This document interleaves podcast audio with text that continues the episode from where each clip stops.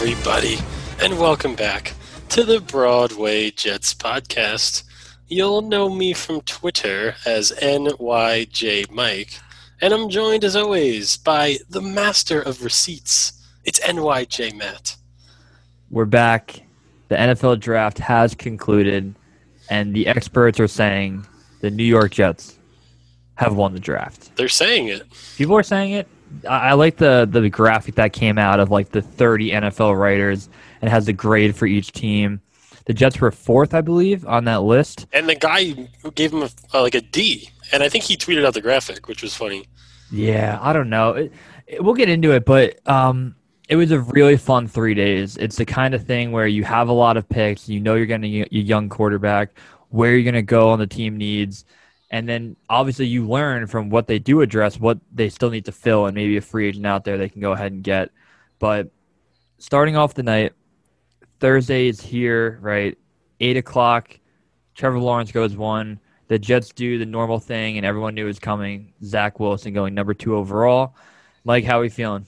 Look, the Jets have their new franchise quarterback, and it's very exciting. And you know, Zach Wilson is supposed to be a scheme fit for our new offense, the Shanahan offense, to be run by LaFleur, and then you want me to just talk about Zach Wilson because we'll go into the other picks after, but yeah, let's stick on Zach and we'll add him back in as we talk through more picks.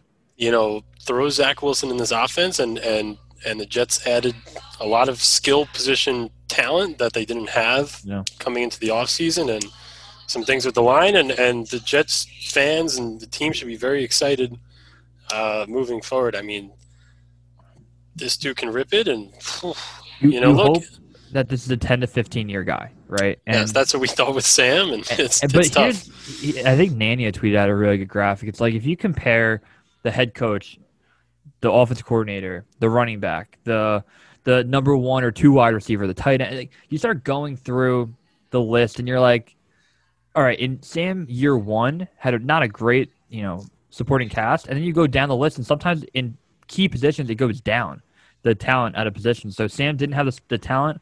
The goal is that Zach Wilson day one can come in here and really thrive, be that 15-year guy, give him everything to know what he is. That's a big thing. So if we'll get through the guys that are drafted, but say the left side of the line stays healthy. Your receiving core misses 2 games total. Your running backs are all healthy. Guys are open. Like, if Zach Wilson is underperforming, I hope we know it because he has the talent around him. We're not seeing it. Now, if he underperforms and people are hurt, no one's going to hold that against him. I think he's going to come in here. I think he's cocky and confident. The one knock that I had on Sam Darnold, and everyone leads by their own example, but he was very laid back, cool. He goes, I'm going to lead by my way. And it worked out a lot of people. Marcus May loves Sam Darnold. Jordan Jenkins loves Sam Darnold. But I think there was something about the alpha. And I always tell the story. I met Sam Darnold and I said, hey, dude, every time you're on the field, you're the best player out there. He ended up becoming the best quarterback for the final 4 weeks of that year in 2018. But I wanted him to get that cocky attitude. And I think Zach Wilson has that. And he seems like a respectful. He was incredible in all the post-draft interviews. Carton, Michael K, talking to the media. He killed it. As a 21-year-old dude, that's not easy to do. I remember Sam's conversations, very laid back, very calm, very generic QB answers. Zach Wilson gave some funny comments, going at people, having fun, very respectable. I think he has murdered it since he's been here, and I'm very, very excited to get new tape on the new quarterback and watch him play for our football team. Yeah, dude, I can't wait till training camp, and then we get to see some of those throws with the shorts on, and then he starts throwing a ball to Denzel Mims, and someone tweets out a 6-second clip of it in July, and we freak out, and it's exciting. Yeah. But dude, the draft was very interesting. There was a lot of cool moments for Robert Saleh and Joe Douglas, and just getting fired up and calling people, and big time gifts came out of that. Let's go, man! And just fucking awesome. That was a great impersonation because he's if you watch Mass the table, it almost sounds like a little condescending. You're like, "How you doing, bro?" Congratulations. It was very, very good. Salah killed it. Douglas killed it. Woody Johnson gets on the phone, and every time he got on the phone, he was like, yeah, a lot of people are clapping around. And then they start clapping. That yeah. Everyone starts clapping. And then Christopher Johnson did the same thing. He used the same move, and the Jets tweeted both of them. He's like twitching in the corner, Christopher Johnson like on the phone. It's great. So yeah, the Jets are at 23, right? They're at 23. We've talked about it. If there's a guy there mid-first round, you go up and get him. And they did it. The Jets trade the 23rd pick and 2 3s that they have to go up and get offensive guard Elijah Vera Tucker from USC, a guy that has been mocked to the Jets at 23 anytime he is there. The fans loved him. We wanted him. And the Jets now got a guy to be next to Mekhi Becton for a minimum of 4 to 5 years. And as long as they stay healthy, Mike, they are not moving from that line. And that's a great feeling to have. Look, we know about Becton's size and his athleticism. He ran a faster 40 time than me. I put on my pro day officially. AVT, 6'4", 308, left guard. He's athletic. He gets down the field. He's big. He's powerful. Looks like an awesome fit. We said it on our pre-draft show last week that if, and you just mentioned it, but if Joe Douglas thought, look, there's a big drop-off between – the first three offensive linemen, Sewell and Rashawn Slater and Elijah Vera Tucker, and then the next 3 to 4 guys like Landon Dickerson, Creed Humphrey, those kind of guys, maybe he would move up and get it done. And then when you look at the trade the Jets made compared to what the Bears did, the Jets held on to their future first. I remember when the trade happened, we weren't sure what they gave up yet. We were discussing, and you said, please, God, don't be a number 2, don't be a number 1. And it ended up being 2 3s, which is fair, and I think it was honestly a fair trade for both sides. Looks like the Vikings got some stuff they needed. They got Kellen Mond, and they got Wyatt Davis. The other guard. So we'll see what happens. I'm very happy about AVT again, and this is what I've been asking. I said, where are the Jets going to have an advantage? Because the Jets seemingly have been bargain hunting in every aspect of the word. You go free agency. The Jets are trying to sign some younger guys who have some skill sets, and a lot of times the fans like it, like Carl Lawson and Corey Davis, but a lot of times we're like, where's my Joe Thuney? Joe Thuney might not be a great example because he got a lot of money went to the Chiefs. But you're right. And it feels like even not only this offseason, but the guard position always feels like a plug and play. Get that kind of veteran who's 27 for a cheap deal, or a younger guy comes through the system like Brian Winters, throw him in there. No, none of that anymore. You have a guy, a premium pick, and I know guards don't usually go that high. I agree with the sentiment of an offensive lineman is an offensive lineman. A bad guard play can ruin not only a game. We saw it, Josh Andrews. Multiple games. And then what if that hurts Zach Wilson's confidence going in? It sure as hell happened to Sam. You get killed in your confidence. You don't want that. And so the Jets kill it in the first 2 picks. And then we go to bed, and I called it, Mike. I fucking called it. I go, we're going to argue over the same 5 guys nonstop. So you got JOK from Notre Dame. He ended up falling to the 50s due to a potential heart condition, which is crazy. Tevin Jenkins, another offensive tackle that you were preaching for. People wanted Javonte Williams. So a lot of different language, and I called it. I said, you know what? We're going to get someone not on the board. And Joe Douglas takes Elijah Moore, Ole Miss wide receiver. Every waking minute from the pick, I love it even more. And I like it more than I thought I would. Yeah. I was a little bit hesitant. I don't think it makes the Jets better in 2021. I really don't. Unless there's some kind of injury, unless Crowder gets hurt, then you say, okay, obviously Elijah Moore is going to play. But clearly wide receiver is not a need in the current tense. I'm happy to set up Zach Wilson with yet another young stud wide receiver to go along with Denzel Mims. And Corey Davis is supposed to be here for multiple years, only 26. So if you have Davis, Moore, and Mims going forward, that's very, very nice. And I like Keelan Cole. So now Jets have 5 real wide receivers, which is very, very nice. I would have liked Tevin Jenkins. It's funny, you were correct. Stuff that we talked about in the sense that a lot of guys that are not Jet fans will text me. They'll say, hey, what do you think the Jets are going to do? I go, they're probably going to take Tevin Jenkins or JOK or trade down. And then, of course, neither of those things happen. But I'm happy with it. The more I watch tape on Elijah Moore, and by tape I just mean people putting on highlights and not watching all 22, but electric. The stuff that Jets X Factor is putting out, the Vitor guy is putting out some cool clips of how he's manipulating the defenses. Elijah Moore, Michael Nanny put out some cool stats, but man, this guy is electric, and is maybe he's a better version of Toney, Kadarius Toney, that the Giants took 14 picks earlier. Yeah, I think Elijah Moore will contribute day one. I think he's going to be a part of this offense where he's going to. I think he will be. I just what I meant that the Jets aren't going to be better in 2021. I think he just would have had Crowder doing the same shit. Right. I think that's fair. Going and looking at him, his production is off the charts. 10 catches a game, 140 yards a game, a touchdown per game against SEC competition. Nanny put out another great stat. 2019 as a sophomore, a true sophomore, he carried that entire team. Not only is he fast as hell, not only is he get yards after the catch, he can catch a ton of balls. He goes across the middle of the field like a maniac. He does not care about getting hit. He's a true slot guy who can dominate. He can play outside if you need him to. I didn't like when you see wide receiver. The reason we didn't really talk about it is we didn't mock a wide receiver the Jets in the first 34. We just didn't do it. And a big part of that too is you know that Devontae Smith, Jamar Chase, Jalen Waddle, Kadarius Toney might have fell to 34, but Elijah Moore was the fourth guy that was the mid-20s. And surprisingly to us and the New York Jets, Joe Douglas had him as a top 25 guy. So when he falls to 34, you have to stay there and take him if you think he's a blue-chip player, and I think they do. So Crowder, his future right now, it seems that it's still on the team, right? They can cut him and get $10 million back. I think Joe Douglas likes the idea of maybe keeping him and playing out his contract. The Jets do have money. You can never have enough talent at wide receiver.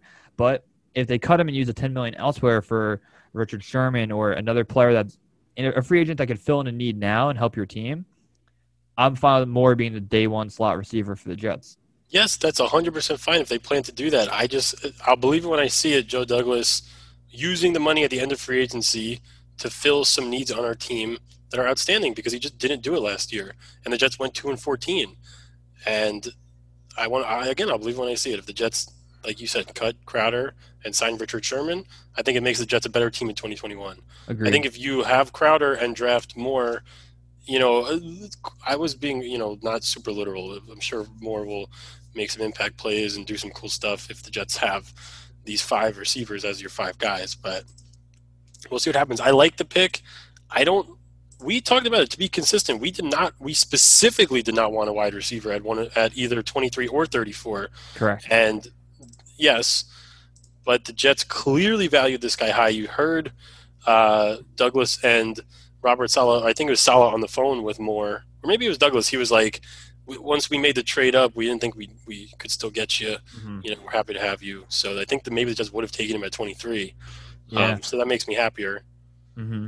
Definitely. And I think another thing too is you hear him in his interviews, you hear Elijah Moore when he got drafted, he's freaking out with his family. Like everyone does it. It's very generic, but hearing him immediately, like talking to Michael Carter, who we'll get into in a minute on Twitter, him and Zach Wilson going back and forth, ready to ball. It's the kind of thing that, all right, you have a young core.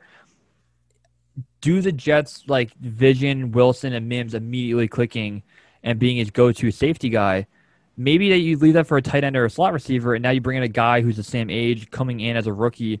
Maybe that's that day one weapon that you can rely on and have a safety blanket in Moore, and then have Mims and Davis as real killers on the outside. I really like the pick now even more going forward. And Mel Kiper, you know, we are Mel Kiper guys, even though I give him a hard time on Twitter. I love Mel Kiper. He had Moore as his fourth best available when it was pick 12. Yeah. He had Moore at the top. I saw you. Yeah, you had a cool tweet. It was like AVT and Moore were still there. Like two of the top five guys left at pick 12. It was great. I like Mel Kiper. I think people are way too harsh on him. I agree with what you were saying on Twitter. He was being hypocritical. I think we're going to get into that. But when Kiper's clearly, you know, he's well read. He knows what he's talking about. He makes solid points. If you disagree with him, that's fine. I think it's the same thing with Rich Cimini. I think Cimini makes a lot of good points. And he just, you know, a lot of people just don't like the Jets beat, but. Yeah, I think Cimini can be a little negative. That's why he gets some hard time. But exactly, we think he's a respectful. He's not very emotional. He's more driven in his, you know, history. I think Mel Kiper does that too. His mannerisms are incredible. The way he can quickly, as soon as Greeny's done talking about the pick, he's like, well, I like this guy come out. And he goes in immediately and has like a full 2-minute rant about him. But the Frank Caliendo Mel Kiper are the best. yeah. But it was interesting though because you know we love the fact that we had a lot of picks too that we could attack on day 2. We go then the whole day without taking anyone. First pick of day 3, you know, round 4, pick 107. Jags are in front of us. We get the pick. We get Michael Carter, running back from UNC. Mike, I watched a lot of Michael Carter this year. I was a big Javonte Williams guy. Michael Carter is a baby Javonte Williams. He's smaller. He's faster. He has more 20-plus yard runs. Not as physical, but still a guy that can pick up a blitz. And I'm not saying this as a football guy. This is knowledge and what people are saying about Michael Carter. Runs hard. I'm excited about the pick. You literally give yourself a running back who's fast, a weapon immediately, and it's kind of the opposite of La'Mical Perine. I don't know. So who is the odd man out in the running back group? And also give your thoughts on Michael Carter. I'm happy with Michael Carter. The Jets clearly needed to upgrade the running back position. I thought coming into the draft, the Jets had the 32nd running back group in football. Now we have some youth. We have some wild cards with Ty Johnson and Josh Adams. You have Perine, you have Michael Carter, you have Tevin Coleman, the veteran. I think it's a well-rounded group now.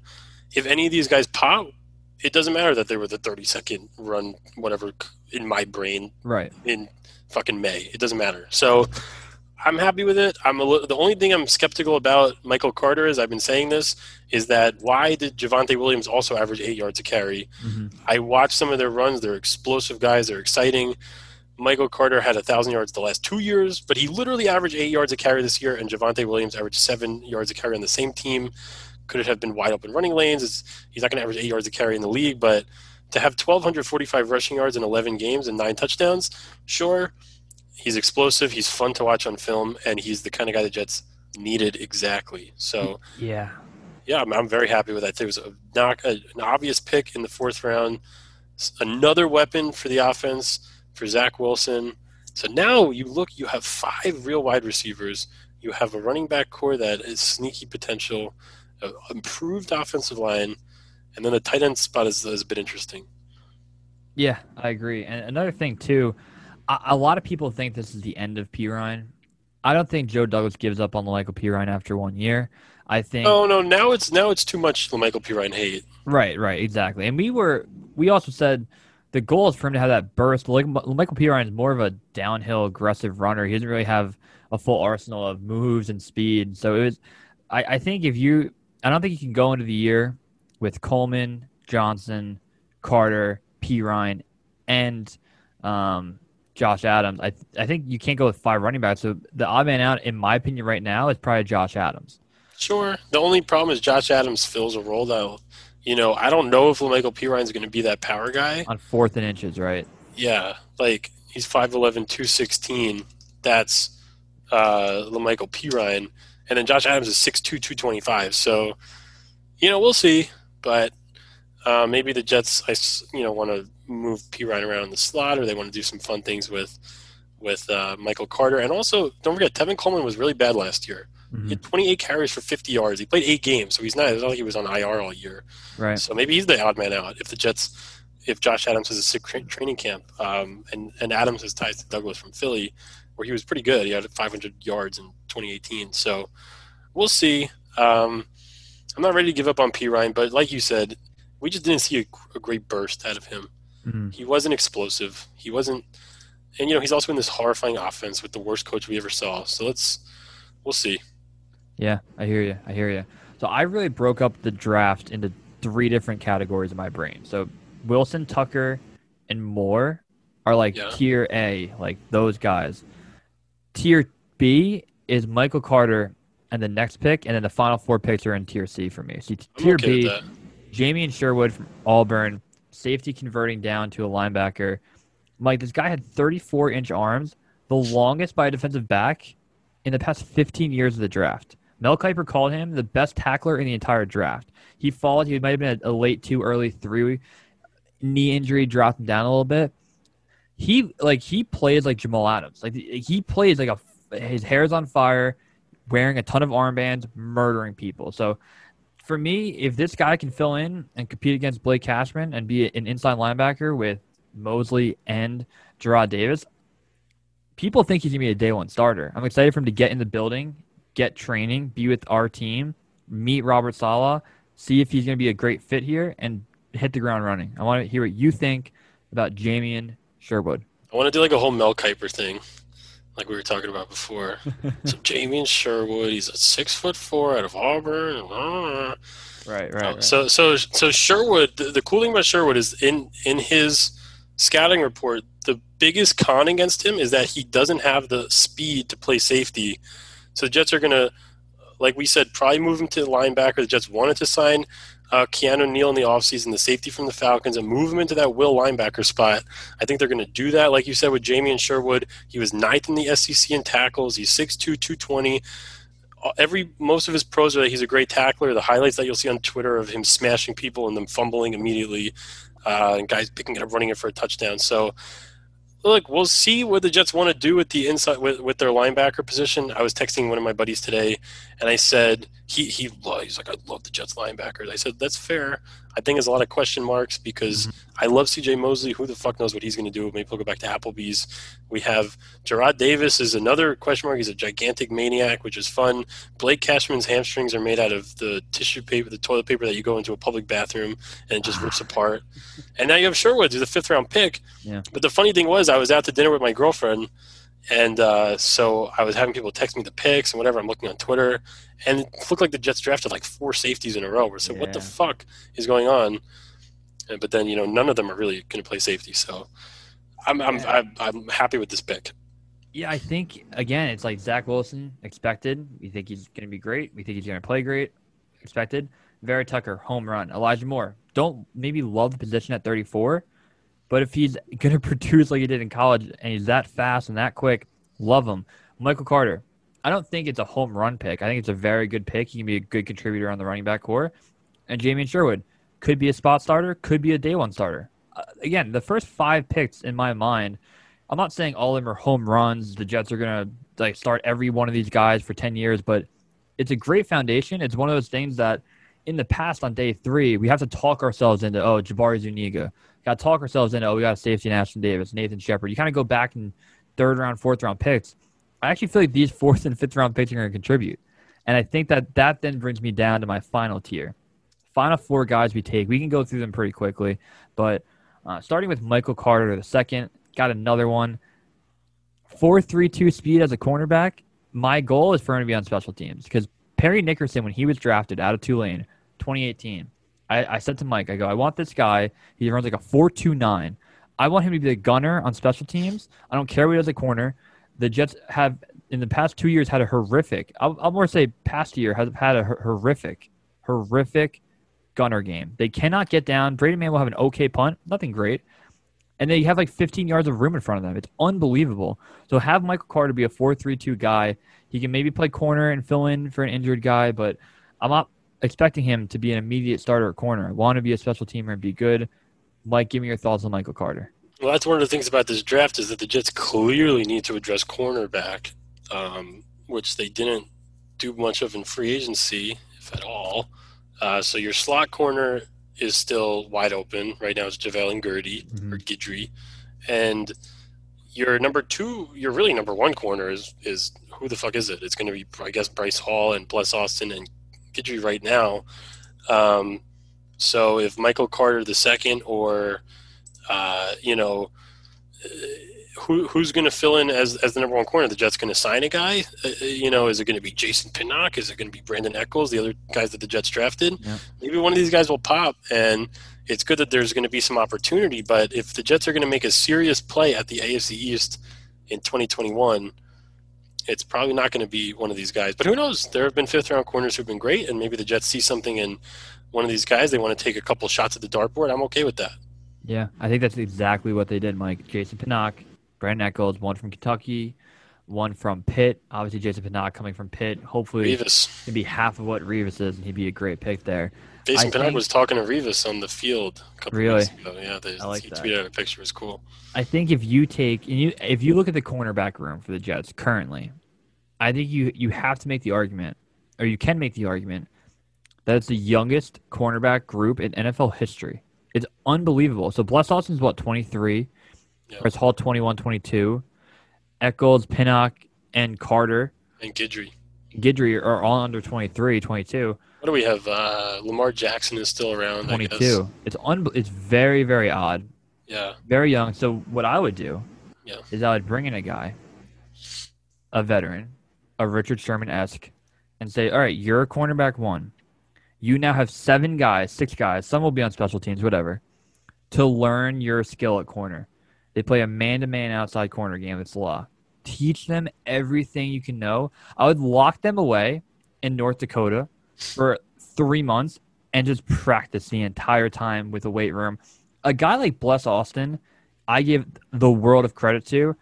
Devastating injury, plays well his rookie year to end the year, and he comes back ripped. The dude is shredded. I don't care. You don't have to be huge to be a football player, but holy fuck, dude. He put in the work in the offseason, and he didn't have the best year, but if every guy had the level of commitment that Austin did in the offseason, the Jets would be a fucking great team.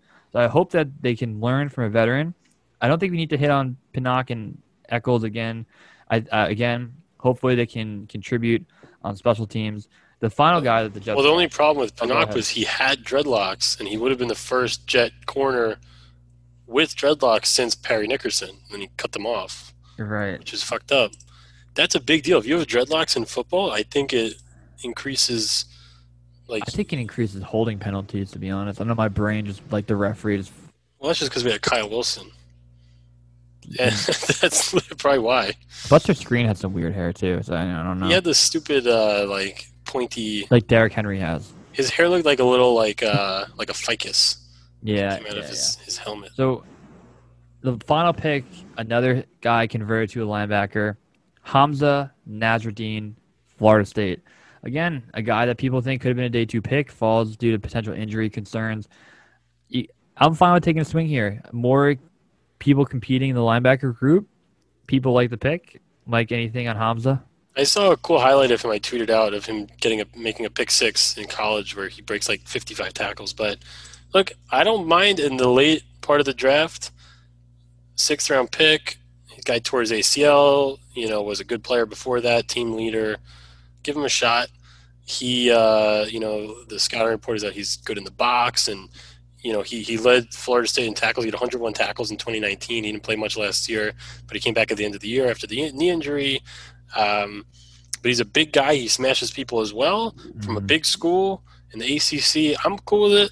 I'm happy with the pick. Another guy who's like a swing guy, more in line with the new NFL that could maybe, he's not really technically a linebacker, but he's going to play linebacker, and he'll probably grow into his body as a linebacker in the NFL. So yeah, I'm put on more weight. Yeah, like another guy. But is that the thing from Lord of the Rings? What are those? His last name, Nasruddeen. What are those like dragon things that the? I've watched the trilogy one time about 2 years ago. I couldn't. Well, Mike Googles that. I do have to make a note that the draft has concluded. We have one more guy. We got Jonathan Marshall. Oh, my goodness. How could I forget? I thought that was it. Jonathan Marshall, defensive tackle. A guy that, we talk about our depth on how we like our defensive line. I guess he comes in, if he makes the team, as the, fourth guy as a D-tackle? Sure. But we have 8,000 D-tackles. I think the Jets, when you're in the 6th round, you just say, look, this guy we like.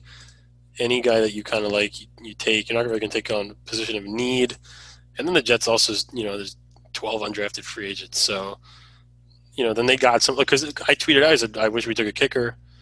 And then the Jets signed a kicker, an undrafted kicker. And you say, that gave me a look. It's a weird name. Yeah, he had a funny tweet about his last name. But you know what? The undrafted free agents, I think, are funny every year because a lot of people – when the draft ends, they have to remind you. It's not over yet. The draft isn't over yet. The draft isn't won until you do the undrafted free agents. All right, man. I get it.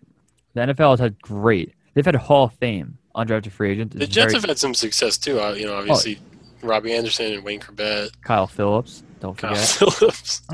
It's good, and I'm happy. I think the main one a lot of people are talking about, I guess two, would be Tristan Hodges, the guard from BYU. I think the Jets make that move because if you're a dude from Utah, right, coming in, you're now the star of a franchise and you're left alone on an island. It's good to have that dude with you that before. I guarantee you Tristan Hodges, for at least through training camp, will have an apartment with Zach Wilson, a guy who's been around for 3 years. And people are already saying, oh, he's going to compete for a guard spot. Calm down. How many guards do we have? Did Cameron Clark, die? Yeah, Cameron Clark, I think he's going to, hopefully compete. The goal would be, best case scenario for the Jets is if Cameron Clark comes to camp and dominates, plays great, and you keep, you cut Lewis, you keep GVR as a backup who can play both sides, and you ride with Becton, AVT, McGovern, Clark, and Fan. It would be great. I'm fine with it. That's what people – a lot of people were, last year when the Jets drafted Becton, they were saying the potential 2022 Jets offensive line could be this with Cam Clark. So something similar to what you said. By the way, Lord of the Rings, they're called Nazguls. There you go. And they're black riders. Yeah, so I think the Hodges pickup is a smart move. Keep with your boy. He's not going to be a crazy prospect for them. And then the other one is also from Ole Miss compared to, with Elijah Moore, Kenny Yeboah. Kenny Yeboah. Look, he's 6'3", big body. He's ripped. I love his tweet of every single team is going to regret not picking me. He's a maniac. He goes, the NFL is going to be put on notice. A guy that goes in and can compete for a backup role at tight end to start and then maybe contribute more down the road. Mike sent me a text earlier. If you think Kenny Yeboah is going to start day one, that would be kind of crazy. You don't put an undrafted free agent starting day one when you have 5 tight ends who are some veterans, some young guys, some guys who've been on the team and in the league for 3 years. You're just not going to start an undrafted free agent day one unless he becomes Jimmy Graham during training camp, and then I'll think about it. Sure, and look, the cool thing about Yeboah is he played at Temple, and then he went to Ole Miss. So he goes from the American Conference to the SEC. Now, and he didn't do much in Temple. Now he's in Ole Miss. He had 524 yards in 7 games. So he's in 6 touchdowns. You mentioned his size. So exciting stuff. He had some excellent plays against Alabama that people were tweeting out, and he's doing some cool shit. The problem is the Jets have 5 other tight ends on their roster. So you have Herndon, you have Ryan Griffin, who's probably going to get cut, hopefully, because he's a piece of shit. One of the Jets that we hate, that we never hate Jets, and unless you give us a reason to, and we didn't hate him until he started being an asshole. What he said, his knee hurts in the offseason. So here's the thing about Ryan Griffin. Obviously, we liked what Ryan Griffin contributed in 2019. It was very cool. We were excited. I tweeted about it all the time. I was like, dude, Griffin and fucking Herndon in 2020. It was one of those moves that, you re-sign him a little too early. Like Henry Anderson, you get him back. You think you're doing the smart thing. You got a diamond in the rough, and then my problem with Ryan Griffin, and maybe he's right, but I don't need to hear it. He said that after his ankle surgery, he'll never be the same player he was again. Then get off my fucking football team. I don't. That one comment that he did nothing, of course, last year, but it was garbage. 9 catches for 86 yards. Yeah, and don't say you're not going to be the same football player ever again because of an ankle injury, and you're a tight end. I don't know, man. I was not. I do respect players that play through injuries. He's a tough dude, probably. I have nothing bad against him as a person, but I don't want you to be my backup tight end right now. We have young guys coming through the core. I'm happy with, who's it, Tyler Kroft, right, from Buffalo. Tyler Kroft's going to be number 2, and then and you have Wesco, and you have Dan Brown. So there's 5 guys ahead of Yeboah right now on the roster. So we'll see what happens with that. We'll see if Griffin makes it to the regular season. But, the problem is you want to get excited about a guy like – I'd be like, dude, we have Ryan Griffin, 320 yards the year before, 5 touchdowns, did some cool stuff. Maybe he'll be better in 2021. And then he comes out and says that he's never going to be the same. And what was he even to begin with? He's never going to be the same. He can't have 24 catches again. Give me a break. So that was frustrating. So we'll see. But – I don't think Yeboah is going to start week one is the point. But it's fun to be excited about some of these guys. I think Jeff fans overdo it a little bit. Something like Lawrence Cager last year is a good example. But we are the most optimistic fans, Mike, and we have always been very, very fair in our take here. We've always said, calm down about the undrafted free agents. The reason you get excited about them is, one, you hear them in camp.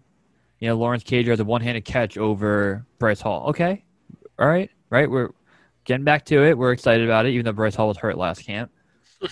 But then you have to see them perform on the field. once they start playing on the field and you're like, okay, Kenny Yeboah just made a huge first down across the middle in the third quarter of a tie game.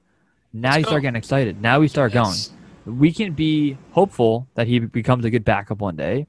I don't think we have to write it home that he's going to be competing for a starting job day one. Neither is Tristan Hodges. It's not going to happen. Yeah. So, but all in all, I think the Jets did a very good job in the draft. I think they addressed some things that they needed to. I think they put themselves in a spot to, if they do have an elite offense in one of the next few years, we're going to look back and be like, all right, the Jets invested the resources in the offense. These guys developed. Maybe a signing or two really clicks. And then you say, okay, this is how it happens. Yeah. Yeah. Maybe you tweeted it. You said the Jets are the AFC's Chiefs. Yeah. People got mad about that. People also got mad when I made a Twitter poll and I said how many wins, 14, 15, 16, or 17. Yeah. Obvious joke. People in my replies are not happy about it. But I was thinking about it. I was looking at the Chiefs roster and I said, how did they get into this position? And what they did was they drafted a quarterback in the first round. Who had a big arm. Yeah, and then they just kept drafting maniac offensive skill guys. And it happened over a long time, obviously. Like Tyreek Hill and Travis Kelce are not new, but they take DeMarcus Robinson, and they took Mecole Hardman, and they take Byron Pringle, and they take this guy and that guy, every fucking guy. And eventually some of these maniac speedster guys turn into monsters, and maybe that will happen with Denzel Mims, and it will happen with Elijah Moore.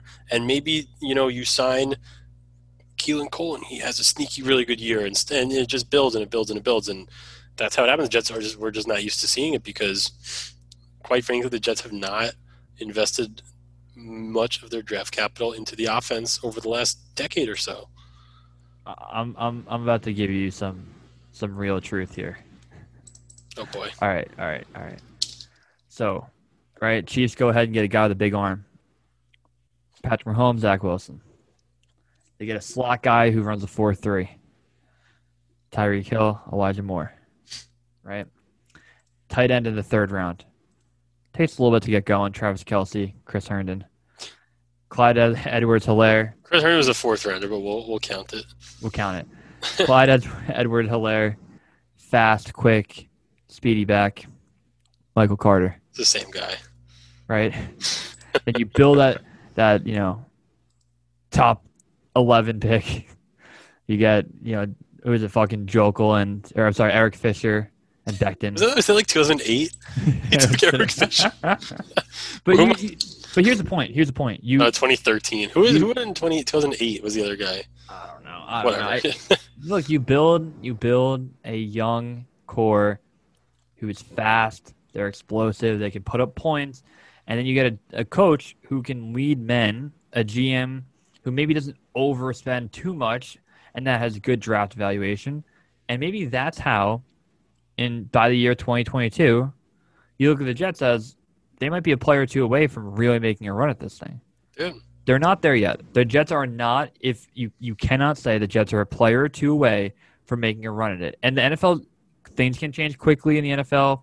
Put on a t-shirt. Mike says it all the time. But the Jets need this young core to play well together. Zach Wilson needs to be the real deal. And then going into next year, you have two firsts, right? You have a lot of picks. Start drafting guys, using money, getting people. You don't have to bring it. Who are the Jets going to re-sign right now? Besides Marcus May, who is the next up to re-sign? That's a good question. None. None of them are going to get over an $8 million contract on the current Jets in the next 2 years. None of them. Yeah, I don't think so. Unless like McGovern has a big year, but he has a 3-year deal anyway. Look, you have money, you have time. But the thing is, with time, you don't have so much time because you have to win on the rookie quarterback deal. You have to win in the first 4 years, really. Right. The one guy that won in the fifth year was Joe Flacco with Joe Douglas. But he's still getting paid in the fifth year $23 million, whatever. Like Josh Allen is going to make, I think, $23-24 million bucks this year. They just picked up his option. So you got to win. And all these teams have won. They've done it in 2-3 years.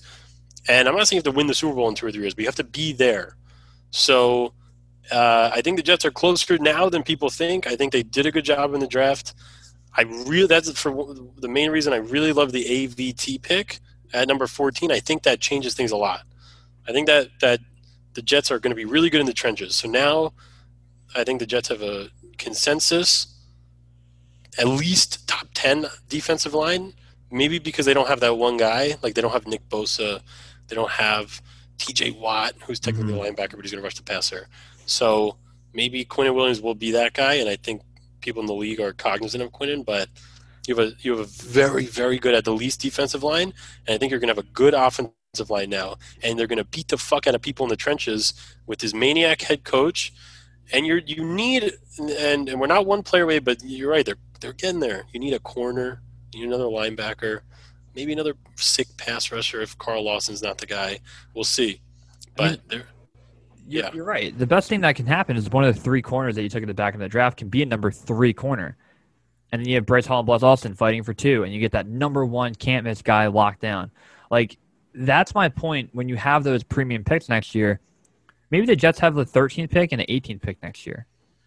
And at 18 or at 13, there's a number two corner like Patrick Surtain, J.C. Horn. You get one of them plug in day one, number one starter. Now, as you see with Jeffrey Okudah, sometimes rookie cornerbacks don't pan out in the first year. But again, you have a young core, they play together, you get them going for a year, and you're right. After you get the core playing for a year, I'm not expecting the Jets to do anything crazy. When you have premium picks the next year and you have a ton of money because you're not giving anyone a new contract, in 2022, that is the prime time to say this team really should be able to make the playoffs. They should, because teams are rebuilding all around us. People are in salary cap hell. People have their quarterback situation in limbo. So why not the Jets? And it comes back that Zach Wilson and Robert Salah need to be the pairing that can be here for 8 to 10 years. Yeah, make the playoffs in the next couple of years. Do it. No time to waste. Tom Brady's gone. The Dolphins can go fuck themselves. I'm not scared of them. The Bills have a good organization, but Josh Allen is not as good as he was last year. Enough. It's time. And I want to compete this year. I don't want any more Joe Douglas sitting on money, hordes of money. Just do it. Go get Richard Sherman. Go get what's his face, the fucking corner from the Steven Nelson. Yeah, give me somebody. Give the Jets, change the narrative, make it so that people aren't, internally, that the Jets players themselves are going to think, look, we're gonna go get it, we're gonna win the division. It's enough. And the Jets are gonna have a weak schedule this year. The schedule comes out, I think, next week. Will be fun. Maybe like the 12th or the 10th. Yeah, I think early May. So, fuck, enough. 4th place, 3rd place, 2-14 bullshit. Play, yeah. Let's go. Right now, we have guys. Now we have a real coach. I'm not saying we go 14-3, but give me 9-8. Let's sneak into the playoffs. There's 7 playoff teams. Again, people aren't talking about that. There's 7 playoff teams. It's half the fucking league makes the playoffs. 14 out of 32 teams make the playoffs. So let's get in the playoffs and have a new culture of vicious Jets football and really, beat the shit out of some people. I'm excited. And Mike, I agree with you. It was a very good pop-up speech. I'm going to take that soundbite and play it before I go to bed every night. I have a hot take. Yeah. It's not a hot take. It's a hot take prediction that I'm going to play back in 3 years from now. Yeah. All right. A lot of people when the Jets got Mike LaFleur, they were like, oh, in 2 or 3 years, we're going to lose him. Like, young offensive candidate, whatever. I was like, all right, if that's a great thing if they end up losing him. Yeah. In 3 years, Michael LaFleur is going to get a head coaching job. Good. The Packers are going to be in turmoil after trading Aaron Rodgers. They're going to go belly up. They're going to fire Matt LaFleur. And Matt LaFleur is going to come be the offensive coordinator for the Jets in like 2024, 2025. And be the best man at Salah's wedding. He might not find a head coaching job too quickly after, if he runs Aaron Rodgers out of town, everything goes down there. They'll just bring it back and be like, all right, we lost Michael LaFleur. We're getting the better brother anyway. Done. I'm writing it in my calendar. Yeah. For 2024. I hope so. That would be a great scenario. It would be great. I don't know why I thought of it. Mike, what would you give your final grade for the New York Jets draft? I think it's a good old-fashioned A-minus. Just because it's not fair. I wasn't so high on Wilson the whole time. So I think it was the right pick at 2. I'm happy with it. A- is awesome. It's not, I'm not, knocking the Jets, but I love the AVT pick. I'm happy to trade 2 3s for a starting left guard. I'm very, very happy about that. I like Elijah Moore. I like Elijah Moore as the player better than I like the pick. I would have probably tried to address a need, but, you know, it's not super necessary. I like Michael Carter. I like Hamza. I like fucking Sherwood. I like a lot of these guys. We'll see what happens. It's early, obviously. It's the day, fucking 2 days after the draft. I'm going to go A-, and I'm happy. I'm very, very happy with what happened. You hit the nail on the head. It's an A- in my opinion. I think if you go A or A+ for a draft that they haven't played it down yet, a little aggressive, but I'm all on board. For me, I agree. The AVT pick, I think, at the end of the day, is going to be obviously if Zach Wilson becomes a top 10, 12 quarterback, it's different. But the fact that you got to clean up the entire left side of your offensive line in two drafts, and you gave up 2 3s to do that, and you just took the picks where they fell, it's a very good feeling. You look at the four weapons that we always talk about. We need to score more points. We don't score touchdowns. No more of that. You got four potential starters, three automatic starters, one maybe starting running back. And then day three is where you attack corner. Maybe they can contribute elsewhere. You go linebacker. We need more depth there. So you called it out before. The first four were got to fix positions of need or get better offensive weapons for our quarterback. The next five were, okay, we need help in these positions. We're going to take the best ones we think, and hopefully one or two of them pan out. And that's it. That's all you can ask for on day three. I love it. I cannot wait for training camp, for rookie. I don't think rookie mini camp is happening anymore, but I can't wait to get those phone calls, the videos that come out. Everything was just very fun. They did it well. I do trust Joe Douglas to make the right move. And at the end of the day, if it doesn't happen, me and Mike are documented in our take of what we think should happen, right? We know what we want Joe Douglas to do. Sometimes he does it. Sometimes he doesn't do it. So at the end of the day, we're held accountable for our opinion on what Joe Douglas does. But I can say right now I'm really happy with his draft. Yeah, look, and the energy in the building's good. It feels good to trust the GM.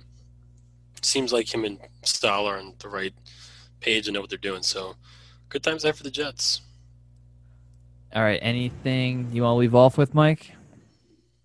No, just appreciate people buying our shirts and going on the site and the you know, the Broadway Jet site did some numbers and we had some fun making some shirts. We're going to keep doing it and putting out some new designs. So appreciate all of our listeners and all the people that bought shirts and guys who haven't bought shirts who listen. So, you know, it makes it fun. If no one listens to the podcast, then there would be no podcast. Yeah, and like you mentioned, I did not expect the amount of people to buy shirts that did. It was very fun. Our buddy Aaron literally was like, we were like, make an AVT shirt. Done in a minute. One guy on Twitter wanted to tweet on a shirt. Did it in a minute. It was that was hilarious. Amazing moment. So we're liking it. If you want to go to BroadwayJets.com and support the pod, we literally don't care about making money. We care about people wearing our ideas and Broadway Jets gear. So any chance, we don't want you to buy it to give money. We want you to buy it to wear a cool shirt that you want to wear at a tailgate or at a house. So do whatever you want with that. I'm very excited. I just did a full hour podcast post second COVID vaccine. I feel horrible, but oh geez, I didn't know you got the shot today. I didn't. My Jordan flu game tonight. I got it yesterday, but yeah, it was.